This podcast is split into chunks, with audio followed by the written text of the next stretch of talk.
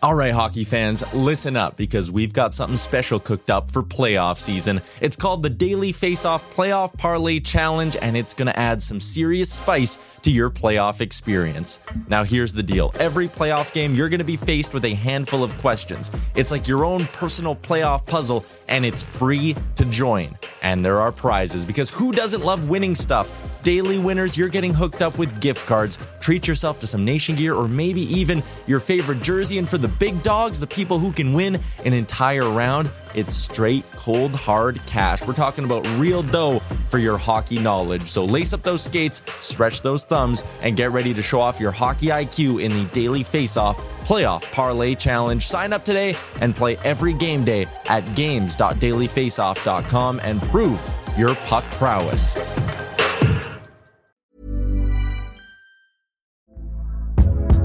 Hey there, it's Michelle Norris. I'm host of a podcast called Your Mama's Kitchen. When I travel, I'm usually looking for a way to find a taste of home when I'm not at home. And one of the things I love to do when I am at home is entertain. And Airbnb allows me to do that. When I was in California recently, I rented a house that had a great kitchen. And when we were sitting around the table, we we're all thinking, we're in someone else's house. Someone could be in all of our homes as well. If you have a home, but you're not always at home, you have an Airbnb. Your home might be worth more than you think. Find out how much at airbnb.com/slash host. Hi, I'm Daniel, founder of Pretty Litter. Cats and cat owners deserve better than any old-fashioned litter. That's why I teamed up with scientists and veterinarians to create Pretty Litter. Its innovative crystal formula has superior odor control and weighs up to 80% less than clay litter. Pretty Litter even monitors health by changing colors to help detect early signs of potential illness. It's the world's smartest kitty litter. Go to prettylitter.com and use code ACAST for 20% off your first order and a free cat toy. Terms and conditions apply. See site for details. Oilers Nation After Dark begins now. Oh, whoa, oh, oh, oh, oh, oh, oh, oh. oh. Whoa! Oh, oh, oh, oh, oh. Zach, the third period, Edmonton Oilers, they strike again, baby, after arguably getting outplayed. Maybe not all of the 40 minutes, definitely the middle 20 minutes. It's the third period, Edmonton Oilers, that get it done again as they defeat the Red Wings by a score of eight to four. We talked about that I wanted to get the offense going again. That was my Sherwood Ford Giant storyline today. Should have put my money where my mouth was and bet the over because this one cashed early ish. Yeah, absolutely, man. What a game. I mean, you know, slow start for this Oilers team in the first and second frame. You know, the penalty kill had some struggles. They couldn't really seem to get a whole lot going their way. Then all of a sudden, the third period Oilers came back to play. I mean, what an incredible period from this team. What an incredible game from Connor McDavid. Six assists on the night. I mean, that is absolutely ridiculous. Um, some pretty big performances from this club tonight. Dylan Holloway got a Gino. He got on the Hollywood. score sheet. Connor had a five or six point night. That's can't keep track. There were so many goals there at the end of the game. Nugent Hopkins, we wanted to see him score and get back to his goal scoring pace. He gets two goals, one apple. But Zachary, Cody, Ceci finally got on the score sheet, baby. He's off the map. He's gone. And I think I'm going to have to add Matthias Janmark on it now to get two people. We'll get into it in a bit with Cody Ceci. I don't want to foreshadow the good, but I already did in the YouTube chat during the game. What a night tonight. Stuart Skinner was fantastic. He made 34 yeah. saves on 38 shots. Good enough for an 895 save percentage. Well, uh, before we get in the Greta scoring summary, Zach, let's just talk about the start of that game and more notably that second period. Uh, I was I was in a bad mood. Things were not going well. I wanted that period to end so badly. Shout out to Corey Perry and Evander Kane for getting things going at the end of that period. And I see something on your sweater there that says what? Yeah, it's uh we are so sad. This was after the uh the second period there, but I guess we can do something with this, Aaron. Let me just see if I can uh find the edge of this duct tape. Boom! Get it out of here, buddy, because we are so back. we are so back. Yeah, huge, huge, huge, huge comeback for this team. I mean, like the first like it was a nice start to the game, I thought. You know, like I thought early on the Oilers looked okay. They had some shots. Detroit had some shots. Draisaitl gets on the board with that beauty of a goal. That was a really nice way to kick things off.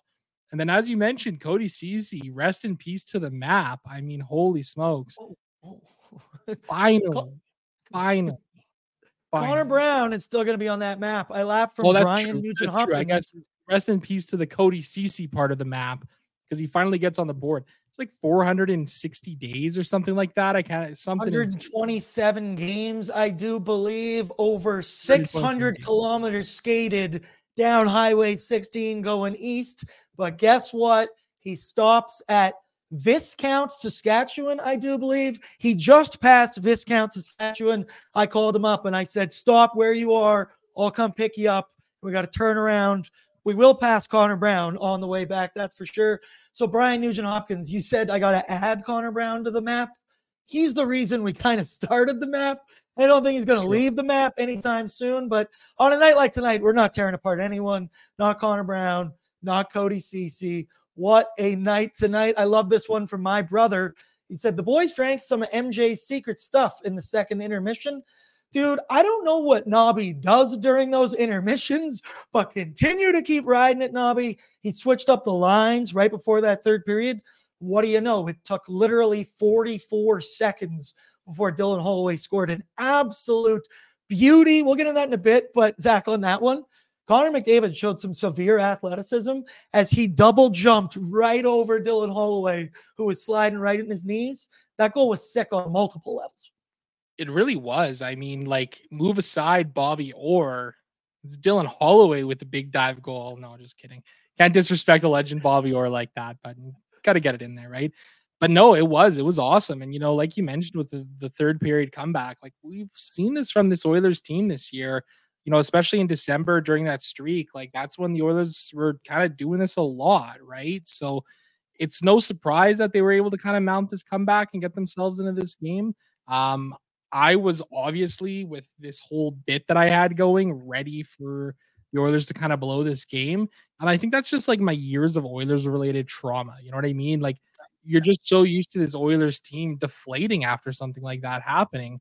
You know, they give up two in three minutes uh, you know, in the second period there in the back half of that frame. And then it's kind of like, oh man, like, are they even going to be able to get back in this one? Well, yeah, of course they are. Connor McDavid's just going to go out there and rip like four or five assists off and feed everybody, set everybody up. Uh, you know, it's funny in my Betway bets of the day, I took my bet of the day to be McDavid over on the shot prop. He had two shots on goal. I should have taken him over five and a half assists tonight. That would have paid out uh, plus 27 million, and I would be very, very rich right now. Yeah, shout out me because Boardsy's bankroll cash yet again. We went with Oilers money line, McDavid two plus points, and then of course in hindsight, I'm like I should have jacked that thing up to five plus points to whatever number. But a win's a win for me and a win for the Edmonton Oilers. So let's get right into it. It's gonna be. I'm gonna try and do the scoring summary quick because there's 12 of them in this one. The Greta scoring summary is brought to you by Greta Bar YEG because Greta is the spot to watch a game in Edmonton. Enjoy any of their unreal features from incredible drink deals, delicious street food, dope ass games like Pop-A-Shot and Mario Kart, and of course, the ice cold beer. We ain't pre gaming, but we're post gaming right now, Zach. So cheers. Let me wet my whistle the sweet, sweet taste of victory, baby. Oh, does it taste good? But let's get into it here with the first goal of the game. Leon Draisaitl. Here you see it on your screen. Oilers doing their thing. Leon, he had a pretty damn good game. He goes around the corner there. You see it. Corey Perry with an excellent screen in front of the net, doing exactly what Corey Perry does. Leon just going for a little just going for a little skate, throws it on net, can't score if you don't shoot. Corey Perry MVP on that one, though. Yeah, absolutely. And what's notable about this goal too is that Ville Husso left the game after it, right? He got kind of shaken up on on that play there. So, you know, they brought in Alex Lyon. And, you know, we were talking in the office today, Aaron, about how Lyon's kind of a guy who thrives off a high shot volume, but he kind of got into the game a little bit late, right? So that must have thrown him off. I mean, obviously it did. Um, you know, 759 save percentage. He lets in seven the rest of the game, Lyon. That kind of was the turning point almost of the game because of the way it ended up going eventually. Now, sure, it didn't turn around right away for the Oilers or anything like that, but man, that was uh that was kind of a big one to get the Oilers on the board early. You mentioned it. There was a couple TSN turning points in this game. It was back and forth until that third period. I laughed at this one from Dacky. He said, Boardsy, I nodded off when it was 3 3. What happened? Yeah, it's pretty funny. I was watching with my roommate down in my basement. We're chilling out watching. Second period ends. He goes upstairs to go get a drink, does a couple things. And then I FaceTimed him from the basement. I said, It's eight to four right now. He's like, What the hell happened? But let's get what into the second one here. Cody Ceci gets on the board. Be sure to clip this one as they work it D to D. Cody Ceci just decides to throw it on net. Nuge with a beautiful screen in front of the net. I do not think Alex Lyon saw that puck whatsoever. Kind of a weak one, I guess, if you ask me. I'm not going to say that because a goal's a goal for our boy Cody Ceci. The building exploded. I was worried that this one went off of Nugent Hopkins. I was very nervous, yeah. being like, no, everyone in the crowd's having such a good time. They thought it was Ceci. Please don't announce Ceci and then call it back right after and change it up. But it stands true. Cody Ceci back on the goal scoring board, Zach. You know what's really funny about Cody Ceci? You know, guess who the Oiler was that had the first shot on goal of the game? Cody, Cody Ceci. It's Cody Ceci. And I kind of noticed that. I was like, oh wow, Ceci, first shot of the game, kind of finds one through, not thinking that one was gonna find its way to the back of the net tonight. Uh, but it was interesting. I thought, you know what? Great to see Ceci get on the board here. And it was funny because Nuge was kind of like, yeah, that's your goal, Cody. Like you scored that one. I did not touch it. That is all you. Uh, a little worried that it was going to come off the board too. You never know with those ones in front of the net like that. But uh, you know what? Off the schneid, maybe he goes and scores a couple more down the stretch. Perfect. Yeah, I see a lot of people in here. Ryan responding to Dacky. The third period happened. Calvin Pickard said, Boardsy, if the Oilers win the cup, can we have a house party at your house? I'm not going to commit to that just yet, but you know me. I, I enjoy a good time. I enjoy a good time. A couple people in here. Matthias Janmark, he says, What's up, everyone? It was a fun watch from the press box tonight. I think it's Brown's turn to sit out about 10. I don't necessarily know about that. I do think we missed Matthias Janmark on the PK tonight. We'll get into that. But Cody Ceci scores his first goal in, I believe, 486 days. I was a different man back 486 days ago. And I just said, you can't score if you don't shoot. Just throw it on net and good things are going to happen. Finally, it happens for Cody Ceci. But let's finish up the first period here as Alex DeBrincat, the wings are on the PK. He gets on the board. Beautiful pass from Patrick Kane on that one. And a couple moments before that goal, Kane had sent a very similar cross ice feed over to DeBrincat. Those two still have their chemistry from Chicago. You can tell they like playing with each other. DeBrincat, I think Jack said he hadn't scored and or had one goal in 15 games, something with 15 games. He got in a fight in their last game. He looked very activated tonight and like a man possessed. Yeah, absolutely. I mean, what a great feed from Patrick Kane. He actually had a great game too. Uh, Kane, uh, I'm pretty sure, yeah, he got that second or the third Detroit goal rather uh, into the second period. We'll get to that in a minute, but yeah, Kane showing he still got it. That's a great feed across the ice something that just came into my head too. What happens with him at the trade deadline? That's kind of an interesting name that nobody's talked about, right? Detroit starts to fall out of the race there. I think they've kind of had like a handshake gentleman's agreement that they'd uh, look for some options for him in the trade market. So something worth keeping an eye on. Mm, that is worth keeping an eye on. I wonder if, yeah, he wants to stay or Detroit is slowly on the up. What the eyes are playing, that might yeah. be a team that I want to hook myself to. And you got to play with your buddy Patrick Kane. Connor McJesus is in here and he says, Boards Broadsy, I did six assists just for me. For little old me, I appreciate you, appreciate you, McJesus. If you want to do me a favor, everyone, smash that like button. Make sure you smash that subscribe button and keep all the takes flying in the YouTube chat because I'm feeling good tonight and I'm ready to read absolutely everything that goes in there. But moving to the second period now. It was Evan Bouchard who gets on the board. Mr. Yaremchuk cast his Bouchard shot prop. I love this from Connor. Strong on the puck down low. I do not understand how Evan Bouchard can be that wide open in the middle of the down low slot. Shout out Detroit for that little breakdown on defense right there. Great feed from Ryan Nugent Hopkins. Bouchard gets on the board a 5v5 goal. We said he hadn't scored 5v5 in a long time. Frankly, a lot of guys on this team hadn't scored 5v5 in a long time. This one's beautiful. You put Bouchard in that close, he's not making any mistakes. No, absolutely not. He uh cashed the jackpot from the slot there, that's for sure. And it was a great game from Bouchard as well, right? A goal. Uh, you know, he had the two assists as well. He had five shots on goal tonight as well. Uh, big game for him. Got a block too. Like he was around the action all night long, which was nice to see because Bouchard's kind of been a little bit dormant here. It's felt like as of late. Haven't really seen him get on the board much. Doesn't feel like you're seeing his name a whole ton on the the score sheet here. Um, but you know what? When this Oilers team is rolling, you know, a big reason of that offense is from Evan Bouchard on the blue line. So it was great for him to cash in, you know, with that goal and a couple apples tonight. Yeah, Mr. Burns here says, Thank you, Boosh, for the DoorDash money tonight. Boosh and the boys, I think they're paying for a couple people's DoorDash in Edmonton tonight. Shout out DoorDash coming up Ding in dong. just a bit. I also just realized that I got a DoorDash gift card from our loyal boss, Almo, the other day.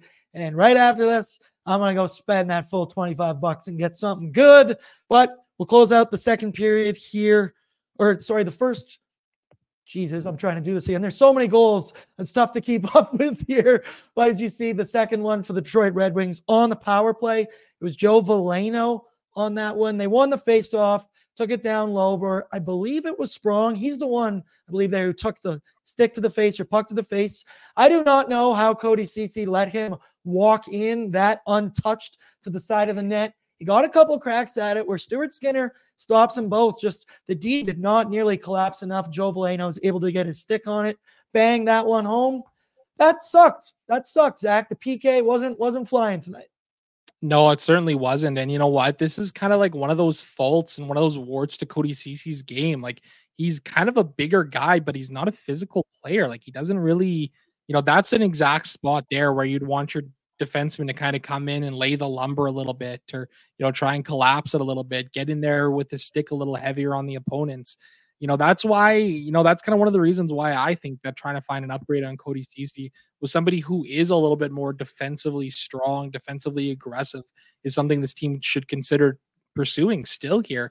And you know what? Hey maybe at the end of the day cody Ceci's goal boosts that trade value a little bit Hey, Cody Ceci's night, so I don't want to overly shit on the guy, but that is a I've seen that goal be scored on the Oilers a couple times this season where he's just way too lackadaisical, down low, tends to be bottom right. And I'm like, that's your spot, man. You need to own yeah. that. Stand your ground. Hey, put it right in his back and drill him down to the ground. But hey, it's Cody Ceci's night. It's Cody, Cody Ceci's night. I don't know if I've ever seen Cody Ceci in the YouTube chat before. So tonight, anybody's out there that wants to create a new profile, come on, send it my way. But to close out the second period where things got out of hand for the Edmonton Oilers in this second period, man, I needed this to end. The Oilers just could not get the puck out of their own end. This puck gets sent across. It kind of goes through another wing skater's legs and stick right there. What do you know, Patrick? Showtime Kane is right there. Just like Bouchard, you're in that close. Patty Kane is not making this mistake. This here at this point in the game, Zach, my confidence was dwindling and dwindling fast. Yeah, honestly, same here. Uh, it did not feel very great. It was a no bueno. Uh, credit where it's due. Patrick Kane is the guy who scored a hell of a lot of goals in the NHL, and he's done this a lot in his career where he finds a soft spot in the ice and he's able to kind of find a way to score goals like this. So, you know, that's one that you obviously need your your forwards coming back a little bit harder on. Uh, you need everybody paying a little bit more attention. But again, that's a that's a pure goal scorer's goal right there. So you can't really fault the team a whole lot there. So then it was the end of the second period. Do you remember kind of it wasn't at the very end of the period, but there's a couple seconds left. It was Kane, McDavid, and Corey Perry out on the ice. I believe Lyon must have stopped the puck or something. Scrum ensues. Corey Perry gets his bucket ripped off his head. And the thing that I loved about Evander Kane and Corey Perry right there was the momentum was not on our side. We needed to get out of that period. We needed to do something different and do it fast. And right there, that's what you get with veteran Corey Perry. Dude, he didn't even know who he was trying to grab. Alex DeBrincat didn't do anything to him, but he lost his helmet. He turns around and he just grabs onto him, latches onto him, and wanted to beat the shit out of him, which I would have absolutely loved. There's a size advantage in that one. But I felt that was exactly what the Edmonton Oilers needed to show a little fight back, a little bite back and show that you Yeah. will not be pushed around. And then, what do you know? We move to that third period. Kris Knoblauch decides to change up the lines to swap Corey Perry with Dylan Holloway. And I shit you not, it took 44 seconds into this period for Dylan Holloway to get on the board. What a play from Hollywood, man. Jack Michaels said that could be the best goal of this season so far for the Edmonton Oilers. I don't know about that one. It did look very cool. It was very visually striking. As I said, Yeah. watch McDavid here as he just whoop jumps right over him, lands safely. Dylan Hall- Holloway, he's looked better and better with every game that kind of goes along right here. Jack even said, could thi- and I thought it was a little crazy to say, could this be the turning point in Hollywood's career? And I was like, I don't know about that one, man. It's it is just one goal, but it was a beautiful play. And after something like that, he might find his way permanently in the top six. Who knows? Yeah, well, you know what? Like we've always thought of Dylan Holloway as being a guy who could play in the top six in the future, right? He plays the game with some edge to it. You know, that was a great effort goal right there. And that's what you see from Dylan Holloway a lot of the time, a guy who is out there giving a ton of effort, right? So, you know, he's a guy who needed one too. And I hope that this is kind of one of those that sparks him, you know, sparks him offensively, sparks his all around game, gets him off the schneid. We know what that can be like for guys. So, uh, hopefully, we see Hollywood putting up some points here in, in on this Oilers third line. Let me know in the chat what you thought of the line alignment to start the game and then the changes that were made after. We talked about it big time on pre-gaming. I said, how long of a leash are you going to give that third line while they continue to be the cardio line? I said I would maybe wait out this game and see how it goes. Nobby had seen enough, that's for sure, because that second period, boy, I can't, I can't describe enough how awful that period was. Was that one of the worst of the season so far, Zach?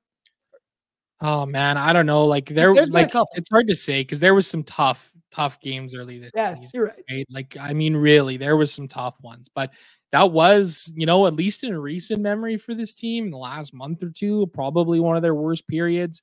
Um, again, I didn't think they looked very good at all against LA, but yeah, that second period for the Oilers, you know, after they kind of got that 3 1 lead, they kind of just coasted through the rest of the period. And that was an issue for them, obviously, because uh, they were facing that, uh, you know, 3 3 tie heading into the third period. I see Shaz is in and says, Can we get some nurse recognition, please? We are still in the Greta scoring summary, but I'll give you some right now. I thought Darnell was absolutely fantastic. There was a point near the beginning of the game as well. He defended a two on one absolutely perfectly, lays down in the middle of the ice, then gets the puck, works it back up the ice. Darnell was great. But we're sticking to the scoring summary because Ryan Nugent Hopkins gets on the score sheet as you see the Oilers go back in their own end. Bouchard, a nice calm controlled play, works it back up. And here go the boys. A nice little zigzag kind of moving screen there from Connor. And it's Nuge. I love this one from us that said death, taxes, and Nuge going low blocker. There's the three constants in life. Nuge needed a game. He needed an offensive night. He needed to see the puck go in the back of the net. This was exactly what the doctor ordered. Yeah, absolutely. And you know what? Like, interestingly enough, this top line has been a bit snake bitten lately. They haven't been scoring, you know, over the last, you know, 5, 10, 15 games the way that they kind of were, you know, during the heart of that stretch run for the Oilers and that winning streak. So, as you mentioned, they needed a game, and now you get an absolutely quintessential Ryan Nugent Hopkins goal right there. Like, you're not going to argue with that. The thing was a thing of beauty. And that was the point in the, the third period where I was kind of like, okay, they're back. This one's over. Detroit is not coming back in this two goal deficit like that, all the momentum on home ice. You know, you can't argue with that. That was a, a great way to kind of keep that momentum up. It absolutely was. And then it was all over from there. And we have limited highlights tonight because so many came down at the end of the game there. Zach Hyman eventually gets on the score sheet with his 32nd of the season, assisted by Leon Draisaitl. Helped me cash another bet this evening. Evander Kane got on the board with his 19th of the season, assisted by Connor McDavid and mm-hmm. Vinny. Yes, Zach?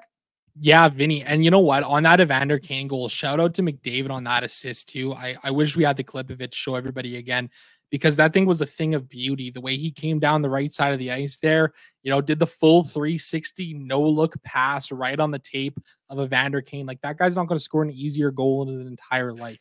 Like that was just an absolute quintessential. You know, we talk about quintessential Ryan Nugent Hopkins goals. That's a quintessential Connor McDavid assist right there. Like just an absolute thing of beauty. Take your pick of the litter tonight for Connor McDavid apples as he got six on the evening. Then, yes, David Perron, former Oiler, scoring against Oilers. Newsflash happens all the time. He gets on the board, and then Ryan Nugent Hopkins gets another one assisted by Connor McDavid. Zachary, we talked about the overhead and cash. The Oilers hadn't scored. I know they scored five against the Ducks, right? One of those was an empty netter. I don't know if I'd necessarily count that. Yes, they did score five, but before that, the last time they had scored more than four was the first game of January against the Philadelphia Flyers. The offense, while they were still winning, there was lots of times during that win streak where it was definitely drying up. A couple line switches throughout that win streak. We said today we were a little concerned. It was not panic mode. It wasn't any of that. I threw the panic button away after we came. We remember the beginning of the season. I smashed that thing. Mm-hmm. But we moved along, and tonight the Oilers grabbed the victory. Two beautiful points. And Zach, it comes even sweeter on a night when the LA Kings lose seven to nothing to the Buffalo Sabres. I didn't watch any of that game at all. I just checked the box score and I saw Anze Kopitar, I believe, was minus six on the night. Yeah, that was a rough one out there for LA. I mean, did the new coach bump wear off already after one win? My column tomorrow morning on OilersNation.com. No, just kidding. Um, but seriously though, that's that's a tough one for LA, right? I mean, this is an LA team that is kind of fighting for their playoff lives right now, and dropping a game like that against a team like the Sabres, who are currently 10 points out of a playoff spot in the Eastern Conference. Like, I like that Buffalo team. They're scrappy. They got some young players. They can obviously put up some points. And I think, you know, LA maybe just underestimated them a little bit, but great for the Edmonton Oilers because now, you know, what was uh um, you know, a three point lead right now in the standings is all of a sudden a five point lead. So get a little bit of yeah, fire the coach. Get a little bit of cushion right there for the Oilers. So they got to be uh, pretty happy with how that turned out. It's a beautiful night. It's almost a perfect night. You could say that'll do it for the Greta scoring summary brought to you by Greta Bar Yeg. Coming up though, on March 2nd, people, you are not going to want to miss is our now second annual brunch for Ben that's coming up. Oilers Nation invites you to the most magical event this season, the second annual brunch for Ben on March 2nd. The special event welcomes attendees of all ages. Greta's going to be in all ages that night or that day to enjoy an afternoon of fun and excitement at Greta. You can take part in endless arcade games, family friendly activities, and of course, cheering on your favorite team as the Oilers take on the Seattle Kraken. So please come on down, join us March 2nd for a memorable experience where every ticket purchased contributes to making a positive impact on the Ben Stelter Foundation. Get your tickets now at nationgear.ca. We're going to be doing pre-gaming, post-gaming, Ty on the mic, me on the mic, prizes, trivia. It's going to be a great time and it's for a great cause. So come on down to Greta. Zach, you're going to come? Yeah, you're going to come. Oh yeah, I should. I think I'll be there. Wouldn't miss it. Wouldn't miss it for the world. Everybody in the chat, if you haven't been, I saw somebody earlier said he's never been to Greta, but he's coming in August for Metallica or something like that.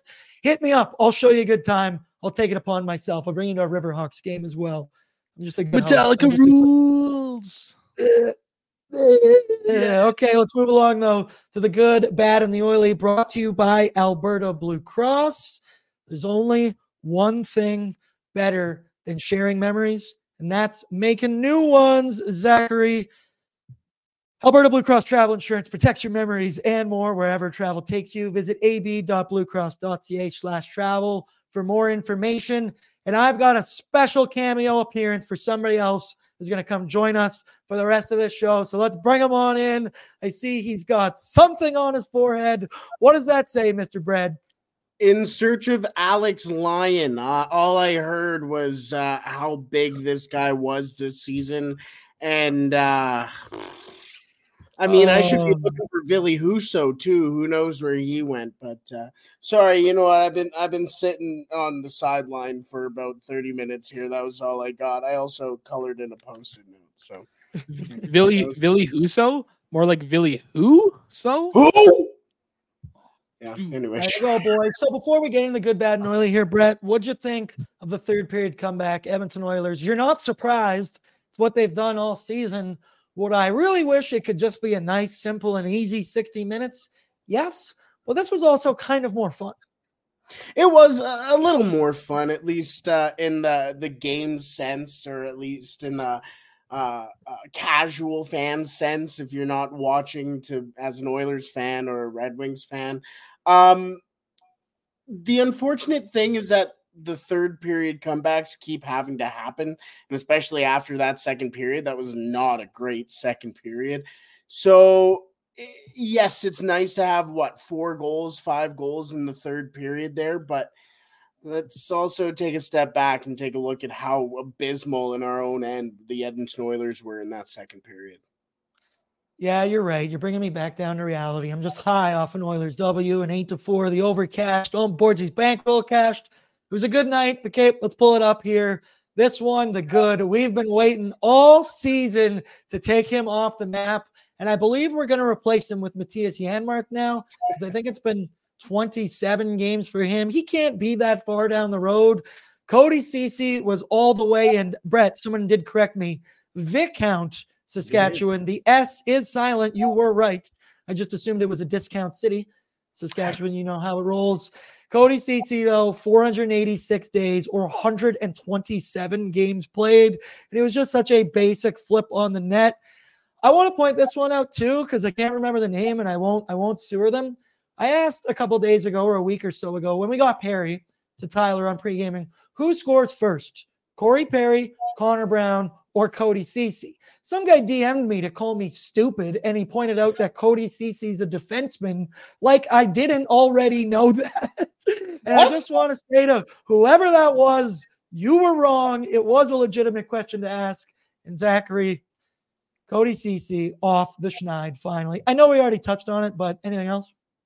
No, nothing really. But like again, you know what? This is a great one. Like Cody Ceci at the end of the day, he's much like Tyson Barrie was last year, where he's a guy who's absolutely loved in the room. You know, the Oilers players love him. You know, it's going to be tough to see him kind of go if he ends up being, you know, traded in, in a similar way that Tyson Barrie was. Um, but at the end of the day, this is something that everybody's going to be cheering for for Ceci, right? So uh, you know, anything like this that can happen that can bring the boys a little closer or have there be something they can kind of relish in the fact of, I, I think this is a. Here's a cool fact a crocodile can't stick out its tongue. Another cool fact you can get short term health insurance for a month or just under a year in some states. United Healthcare short term insurance plans are designed for people who are between jobs, coming off their parents' plan, or turning a side hustle into a full time gig Underwritten by Golden Rule Insurance Company, they offer flexible, budget friendly coverage with access to a nationwide network of doctors and hospitals. Get more cool facts about United Healthcare short term plans at uh1.com. Hey, I'm Ryan Reynolds. Recently, I asked Mint Mobile's legal team if big wireless companies are allowed to raise prices due to inflation. They said yes. And then when I asked if raising prices technically violates those onerous two year contracts, they said, What the f are you talking about, you insane Hollywood ass?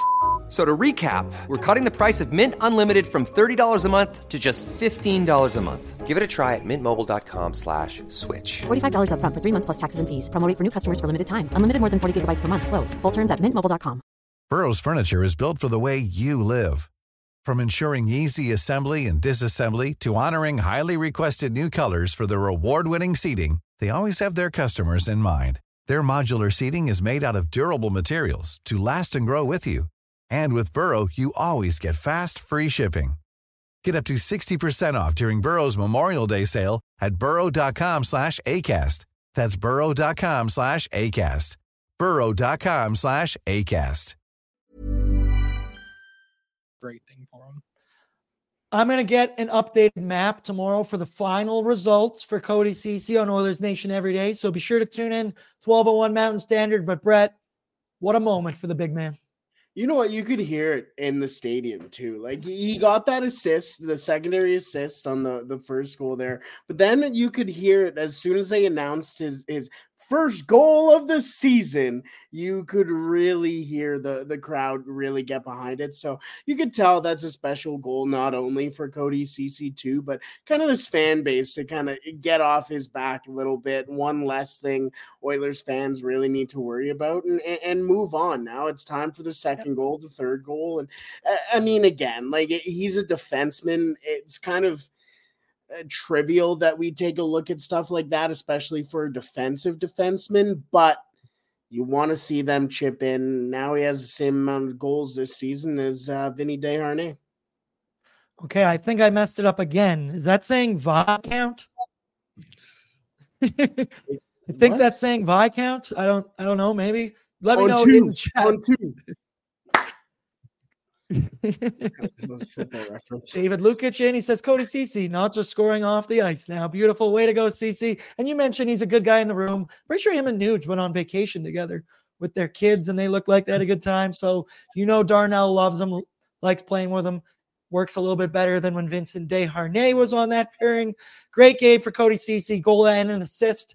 And he's up to one goal and 14 apples, I believe, on the season in 49 games played. Just when you throw that one in the in the stat sheet there, you're like, oh, what a good season. When I looked at it right there, I'm like, oh, that's pretty respectable.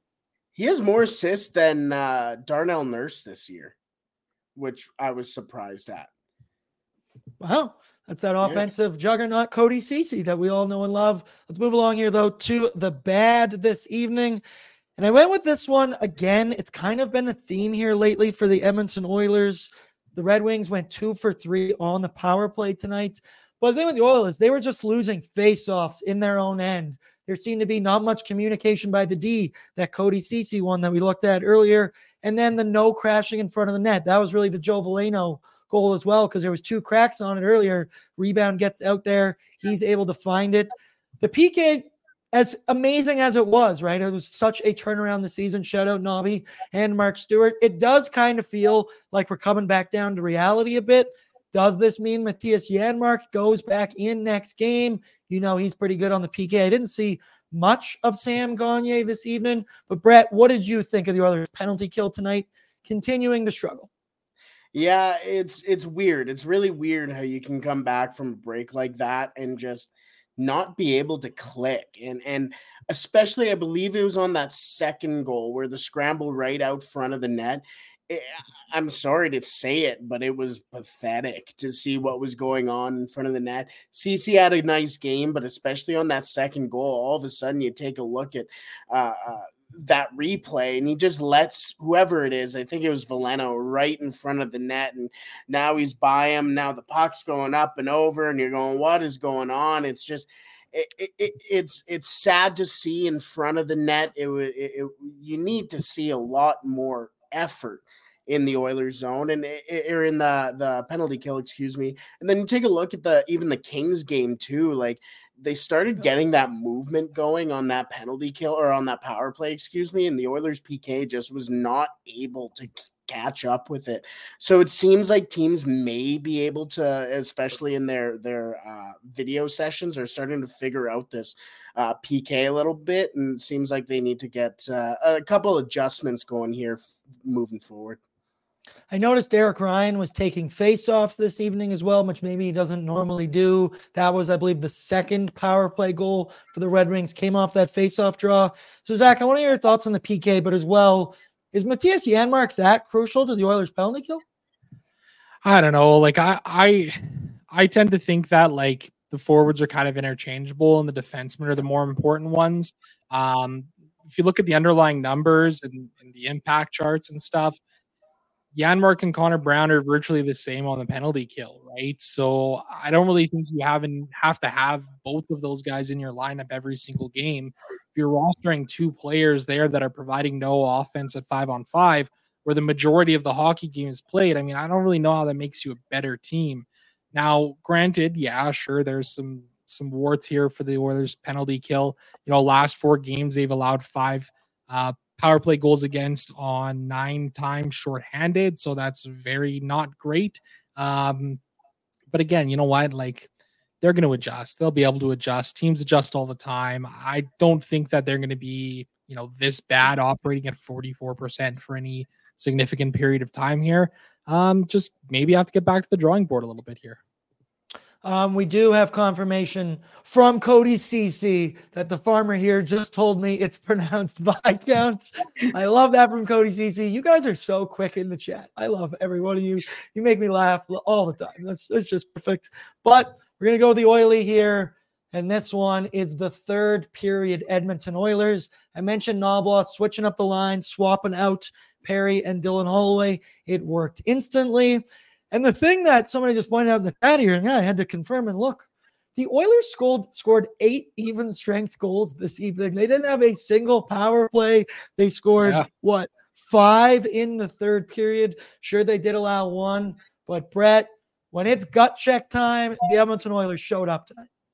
Yeah, and it kind of goes back to what I was saying when I first came on. Uh, you don't want that to consistently be the story of oh well it's it's the third period you know the Oilers are going to lock it up and win this game kind of want to have it after 40 minutes maybe but uh no it's it, it, it's good because you're showing that you have that win that dog in you at the the end of the game it's almost like a clutch gene that the Oilers have. And I think moving forward, too, especially going into the playoffs, that's something that you want to have. You going into a third period in a big game, eh, whether you're tied or down a goal, you need to come back and win these last 20 minutes. And all season so far, especially since November 12th, the Edmonton Oilers have been able to show that they can do that. So there's a little bit of a give and take to it. You kind of don't want to be in that position, but given you are in that position, you have the ability to come back and win that hockey game or at least salvage some sort of point. So uh yeah, there's there's the the give and take to having a fantastic third period team. Yeah, 60 minutes would be nice, Zach. A full effort would be nice. Beggars can't be choosers. And tonight, I mean, at least they pull it out in the third, but the more we're going to keep doing this, I mean, as the competition does get better and better, like, I don't think that's going to, we saw it, that's not going to work against an LA. That doesn't work against a Vegas Golden Knights team. So I am a little alarmed and a little worried. What about you? Yeah, you know what? Like, I think this is kind of the time of the year, like you mentioned, where the games start to get a little bit tougher. They get a little bit more intense.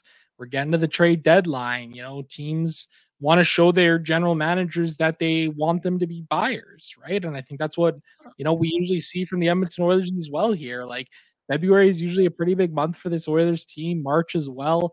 Um, they do a great job of kind of buckling down here at the end of the season. So I think that's kind of what we're going to see more of from from every team and and the Oilers included. I like this point here from Anthony that he brought up. McDavid was the most relentless on the forecheck I have seen in a while. He made Mo Seider look like his son out there as he just, just so all over him, made his life absolute hell, and then dishes out the perfect puck to Evan Bouchard. Dylan Holloway then comes flying in. That was just one of the many moments for McDavid. And I say it all the time an angry Connor is a Connor you don't want to mess with. I don't know if he was necessarily angry tonight, but maybe that anger carried over from the last game with the LA Kings because third period, he said, Boys, hop on my back. Let's go. Is there anything else that you guys found oily out there tonight? I didn't have anything else. No, that was really it for me. Like, I think, you know, that the way they were able to kind of mount another one of these comebacks, I think this is a storyline that we've seen from this team uh, this season for the first time. And I think it's going to be a really important one to kind of continue to watch too, right? We see, you know, into the playoffs how important late game scenarios are. If this Oilers team can continue to produce here and, and do things like that, um, you know, that's really great to see. One other thing that's really kind of funny, you mentioned that all eight goals the Oilers scored were at even strength, Brett. I took a look, look at the Oilers' five on five shooting percentage before tonight's game under Kris Knoblauch and after. So before this game, they had an 8.86% shooting percentage. After tonight's game at five on five, their their shooting percentage is 9.37%. They saw almost a half percent jump in their shooting percentage from tonight's game alone. So this is kind of one of those big regression to the mean sort of games uh, where we start to see some things swing the way of the Edmonton Oilers for once. And uh, for once, I mean, they had a 16 game winning streak for heaven's sake, but it always feels like it's a, oh, wow, they're finally swinging the Oilers' way for once. So this is one that was uh, really nice to see. Yeah, it really was. A couple people in here chirping you guys saying you need to get facial hair like me. That's I've never heard that before. So if I could grow a full beard, I probably would. So we'll Yeah. continue that. Mo- Move alonging, moving along. Jesus, so many goals, so much, so much, so many vibes tonight. Uh, we're gonna move along though to the hot and cold performers, courtesy of our friends at DoorDash. Ding dong. Ding dong. Thank you very much. DoorDash has an amazing selection of local gems and the staples you need in a hurry as well. You can try something new or get your favorite food comfort dish delivered right to your door, like I'm going to do right after the show. For a limited time, our listeners can get 25% off and zero delivery fees on their first order of $15 or more when you download the DoorDash app and enter the code NATION25. Okay, so for me and my hot performer, I'm I had a tough. I had it written down earlier. Uh, Jack Michaels' purple suit that he on tonight, I thought was absolute fire. It looked incredible up there. I was like, man, this guy can pull anything off. But to keep it to the ice, I'm gonna say Kris Knoblauch because that willingness to switch up the lines the second period sucked. There was no momentum going any way. I saw some people pointing out in the chat during the game that Corey Perry's boots are just not there. I did notice that tonight. I mean, then you're going to add him to the cardio line as well, and you throw him on there. But the switch to bring Dylan Holloway up was fantastic. And then Cody Ceci is my other hot performer, but we've already covered him. So I'm going to stick with Kris Knoblauch tonight. He's going to be my hot performer. Maybe a McRib for him tonight, courtesy of DoorDash. Mm-hmm. Zachary, who's your hot performer? My hot performer, uh, you know what? The easiest one here is Connor McDavid. He had six assists. I mean, what can you say, right? Like that's that's an easy one to knock off. Uh, if we're looking at non-McDavid hot performers, uh, you know what? Evan Bouchard. I thought Evan Bouchard had a really solid game tonight for the Oilers. He was mixing it up offensively. That's something we've needed to see a little bit more of him uh, as of late here. And I thought this was a, a really solid performance from Bouchard and the defense as a whole. You know what? Like those last two games, Anaheim, LA, they were kind of mixed up throughout the games, and you could tell everybody was uncomfortable. And it was interesting to see, you know, them get back to where they were before uh, pretty quickly tonight. I like this in here from Shred Before Dead. He said, Jack Joker Michaels. Brett, who'd you like tonight for a hot performer? I like that Evan Bouchard one, three point night, one goal, two assists. I didn't say McDavid because I felt it was just so obvious. That's perfect, Zach. We have to get him in there. Brett, what about you? I'm going Evander Kane. Uh, couple, did he, he got two goals tonight? No, one goal, two goals. Uh, I mean, One we're losing count. One, just one. Yeah, it's like hard to keep track, dude. Yeah, but uh, no, he was all around the net and kind of going back to that uh, line with uh, himself, Connor McDavid, and Corey Perry. We talked about, or you guys talked about that scrum at the end of the second period. I thought that kind of got the energy going again. You don't touch Connor. You don't touch Connor, and that is exactly what you want from 91 and 90. And uh, I think, again, that kind of turned everything around, led to that, didn't directly lead to the goal, but ends up scoring that goal in the, the third period, kind of putting it away there. And I mean, that's what you want from your your pest type guys. So I'm I, I'm going to go with Vander Kane. For another one that we could throw in here, I see a couple people debating it in the chat. I got to mention Stuart Skinner 34 saves on 38 shots. Sure, he has a sub 900 save percentage, which obviously you'd like that to be a little bit better, but he kept the Edmonton Oilers in this game for the first 40 minutes, making some pretty miraculous saves. And he just always gives you a chance. Like even the Joe Veleno one, right? Cody Ceci lets him walk, or the first guy walk in in front of the net. Skinner stopped that puck two times, maybe three times. The rebound just went out front. There was enough guys there to clear the rebound. I thought Stuart Skinner really gave the Oilers a chance to compete tonight. Everybody in here also talking Connor McDavid. Connor McJesus in here's got his back. Skinner's back. He says, just don't look at goals allowed. Because sure, he allowed four tonight. I don't know. He was pissed on that very last one, I believe on David Perron one. You saw him slam his shit, and I could imagine the word that he was saying. The, the mics picked it up pretty good as well. I see Steven here says hot stew. We'll end it on that. We like my I like my stew hot, not cold. Now we got to move along to the cold performers, and it's tough on a night when you score eight goals. Who am I going to pick? I think I'm going to go with Sam Gagner tonight, and I hate to do that. He only had 11 minutes of ice time this evening. He had a block, he had a hit, he had a shot, He had two PIMs. I think he's the him and Ryan McLeod were the only players to be minuses on the evening. I'm not going to sit here and overly shit on Sam Gagner. I just don't think he was noticeably great. I thought the cardio line was pretty cold for the most part this game until they made the switch. Dylan Holloway got up there. So you could include McLeod and Foegele. I don't know, Zach, who was cold tonight for you? Well, you know what? I was actually going to kind of go with Stuart Skinner, and solely for the fact that this was the first time he allowed four or more goals since December 14th. Almost two whole months he didn't allow four goals. Like you're kind of grasping at straws for a cold performer here tonight. Um, so I guess you know you can kind of go with that one. You could also say Warren Foegele. Yeah, the second lowest ice time of any player on the Oilers. Just 11:35 out there tonight. He's uh, not looked quite as engaged back on the third line uh, versus when he was uh, up on the second. I like that one there. Calling Connor Brown a polar vortex. He's so ice cold. Brett, what about you? Who's your cold performer? Uh, Billy, who? So no, I'm just kidding. Had to had to give. It I love it. Uh, I'm going. I'm actually going uh, Ryan McLeod. Uh, I heard yeah. next to nothing of Ryan McLeod, especially anything positive from Ryan McLeod. Uh, I know we talked about Skinner a little bit here for uh, uh, the cold performer, and I saw somebody in the chat say that it was uh, uh, he's looking like his old self, allowing like soft goals and stuff. I think that's an awful take. I mean, how long have we been watching Stuart Skinner keep the Oilers in games and now in one game the the defensive liabilities kind of show once again and now we're blaming the goalie once again. So uh and that's not on you Zach. that was just the the comment that was going on before. But um, no, I'm I'm sticking with Ryan McLeod. It just there wasn't really anything positive coming from him, especially in the last couple of games too. So I think just an amalgamation of all the things that have happened since the the All Star break. So uh, yeah, Ryan McLeod. Final answer. I see here Amanda says, I honestly didn't even know if McLeod was on the ice at all until I finally saw him in the second period. That's how I felt about Sam Gagner as well. But I expect more from Ryan McLeod, especially centerman, third line. You know, you that's that's a noticeable position, or at least it should be. Um, other people in here.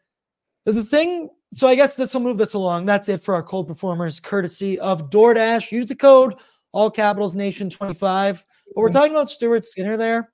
One thing that I do want to bring up that I don't think is his fault, but where he played great and he really kept us in this game.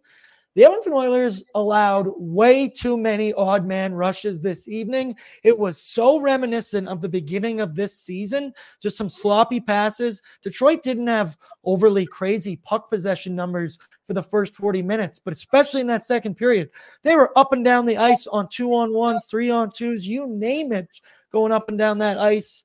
Stuart Skinner, though, kept him in, made saves he needed to. Somebody wanted me to give Darnell Nurse love. Beautifully defended a two on one there. I saw Mattias Ekholm.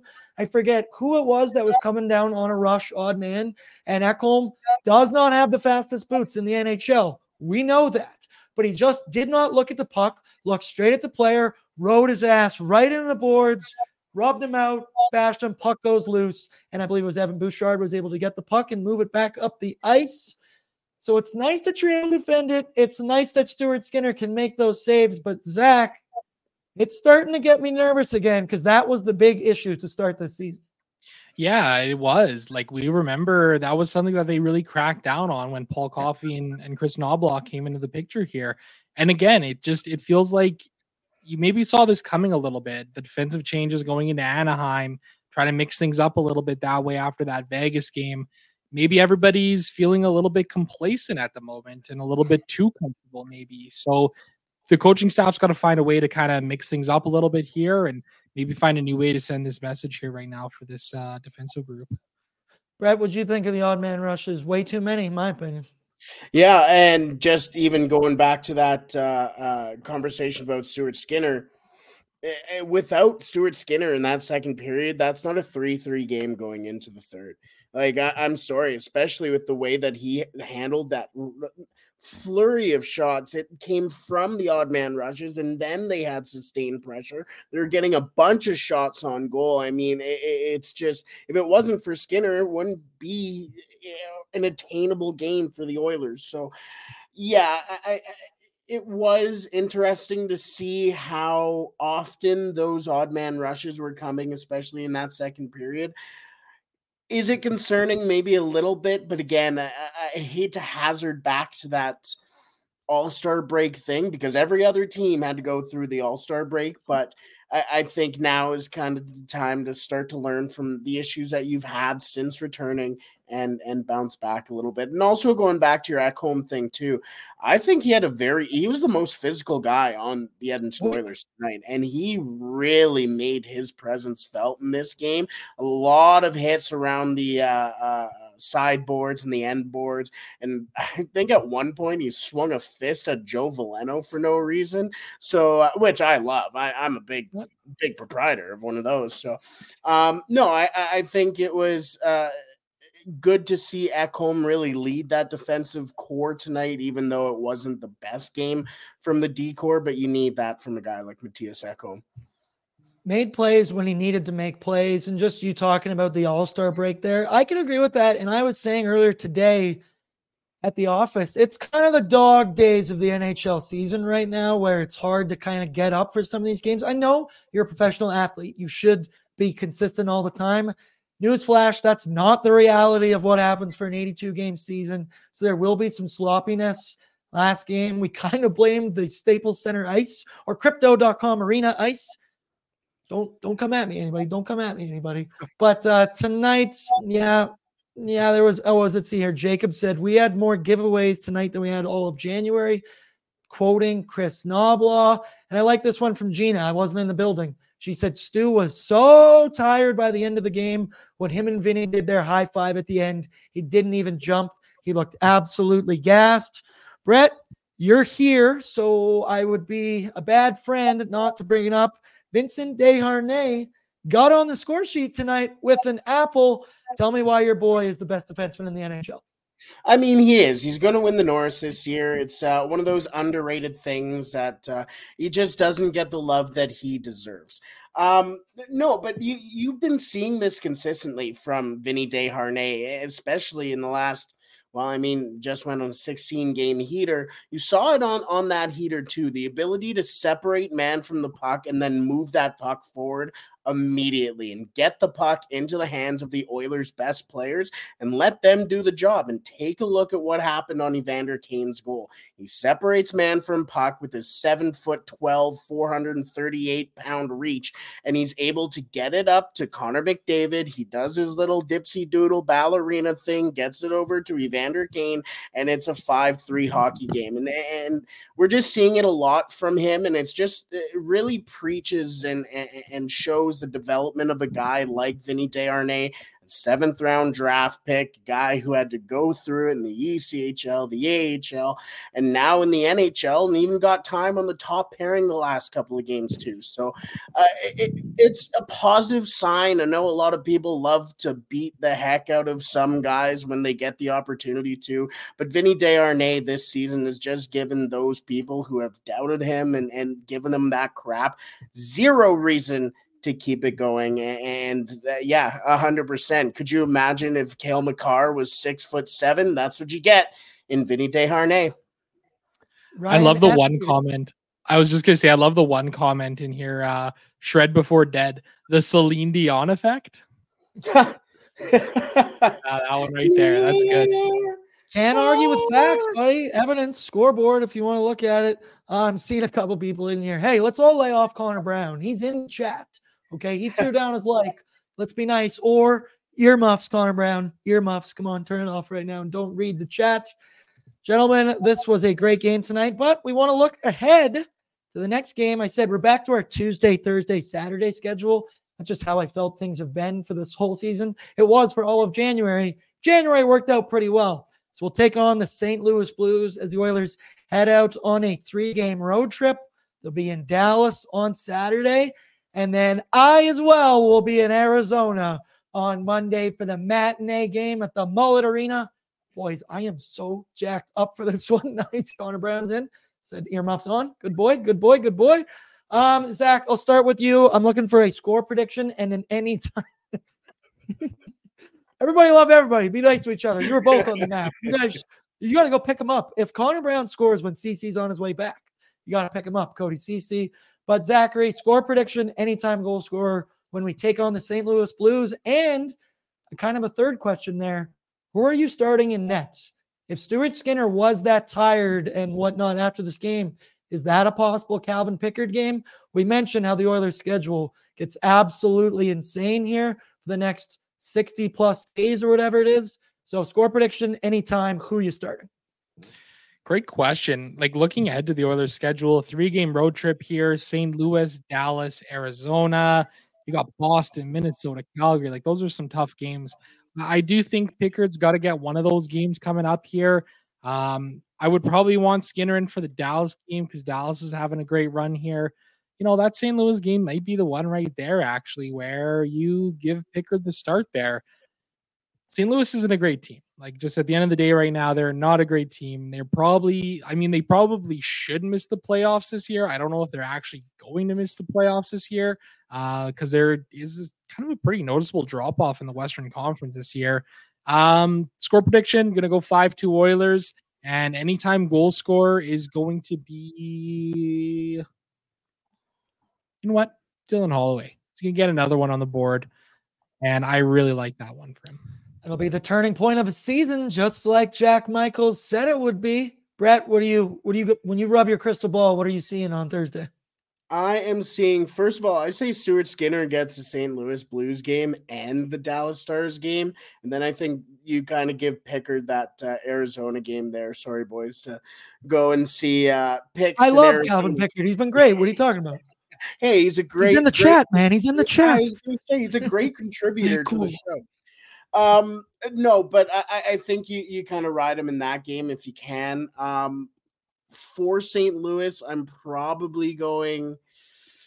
They're a hot and cold team, man. Like they just, they, I mean, what seven two against Montreal a couple days ago, and then lost four one to the the Leafs tonight. So kind of hot and cold. You kind of don't want to catch them on that hot streak, especially like Robert Thomas can be a hell of a player. Brayden Schenn is a hell of a player and can be difference makers. And sometimes those guys just really run it off against the Edmonton Oilers. So I'm going to go a tight 3 2 win for the Edmonton Oilers and a Connor Brown game winning goal. If it happens, I'm going to get a chest tattoo with Brown 28 just right here over my heart. I'll do it.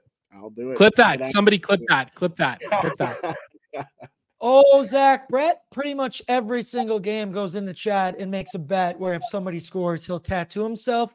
Will he ever win anything in the bet?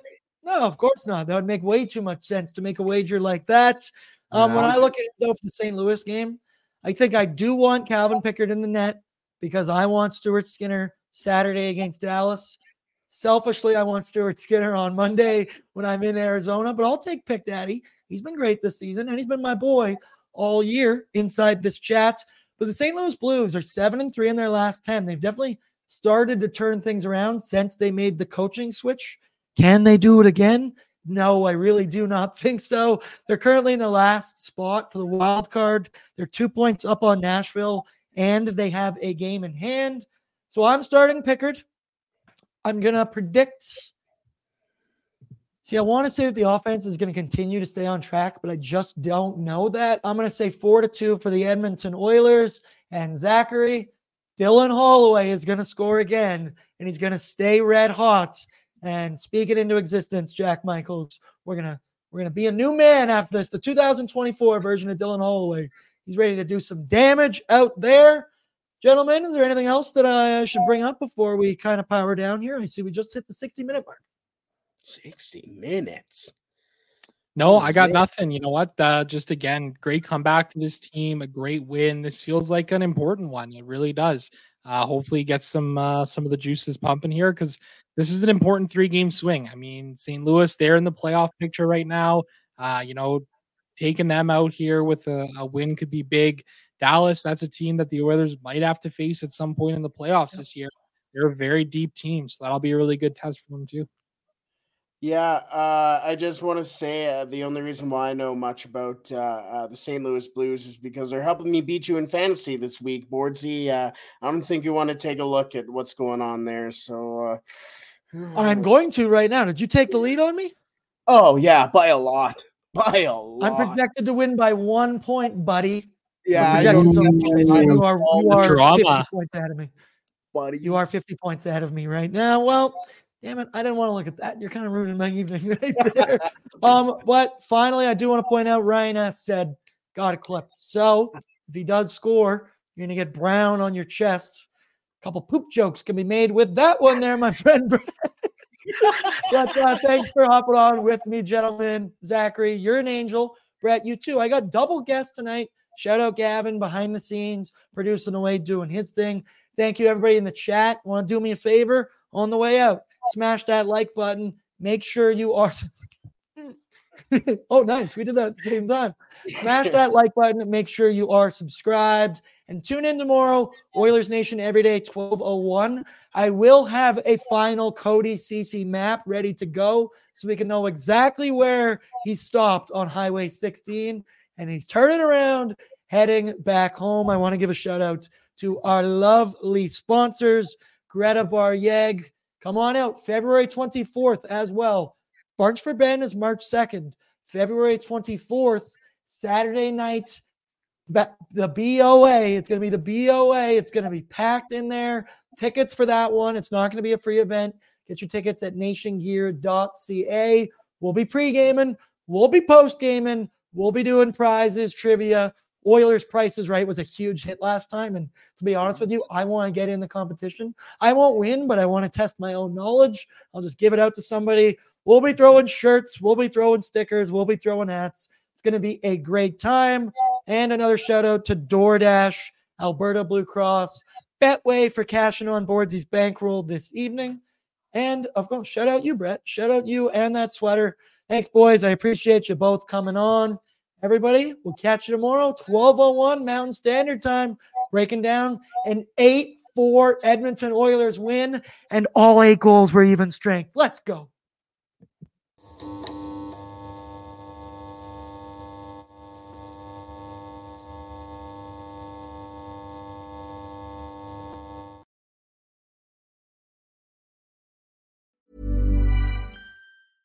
Mom deserves the best, and there's no better place to shop for Mother's Day than Whole Foods Market. They're your destination for unbeatable savings, from premium gifts to show-stopping flowers and irresistible desserts. Start by saving 33% with Prime on all body care and candles. Then get a 15-stem bunch of tulips for just $9.99 each with Prime. Round out Mom's menu with festive rosé, irresistible berry chantilly cake, and more special treats. Come celebrate Mother's Day at Whole Foods Market.